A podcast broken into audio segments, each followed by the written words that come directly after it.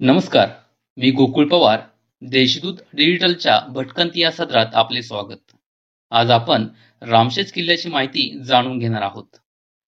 असे म्हटले जाते की प्रभू श्रीराम जेव्हा वनवासात आले होते तेव्हा त्यांनी रामशेज किल्ल्यावर वास्तव्य केले.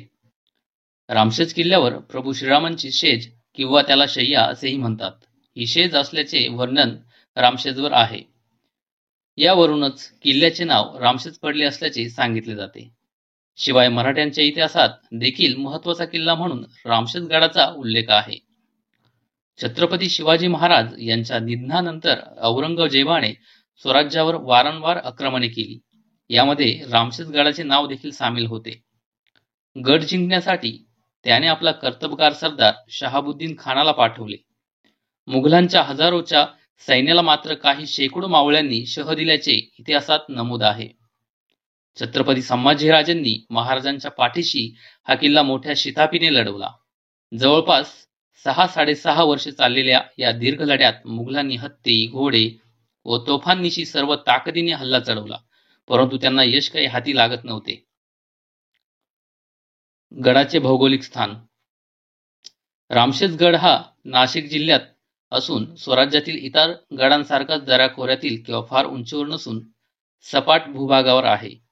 हा गड सर्व बाजूंनी चढता येऊ शकतो. लहान ते वयोवृद्ध दुर्गप्रेमी या गडावर सहज चढू शकतात. अगदी तास अर्ध तासात आपण हा गड सर करू शकतो. गडावरील पाहण्यासारखी ठिकाणे. हा गड फार विस्तारलेला नसून याचे क्षेत्र तसे कमीच आहे. गडाजवळ प्रभू श्रीरामांचे मंदिर असून सोबत सीता लक्ष्मण व भक्त हनुमान विराजमान आहेत. पाण्याचे कुंड सीता गुंफा इतर पौराणिक स्थळे आहेत. सीता गुंफेतून गडावर जाण्यासाठी एक बोगदा असल्याचे म्हटले आहे. गडावरील कोरीव काम अतिशय सुरेख व आकर्षक आहे. याशिवाय पाण्याच्या टाक्या बुरुज हे पाहण्यासारखे आहे. गडावर चढताना एक शिलालेख दिसतो ज्यावर गडाचा इतिहास कोरलेला आहे. गडापासून साधारण आठ कोसांवर त्र्यंबकगड आहे. रामशेज गडावरून आपण सातमाळा डोंगर राग बघू शकतो. असे पोहोचा गडावर.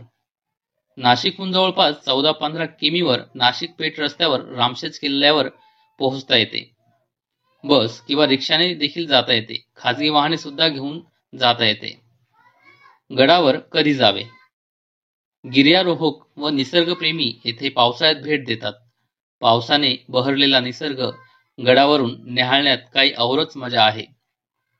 सध्या गडावर जायला बंदी असली तरी देखील लवकरच कोरोनाची ही लाट संपेल आणि सर्वसामान्यांना गडावर जायला परवानगी मिळेल तोवर काळजी घ्या.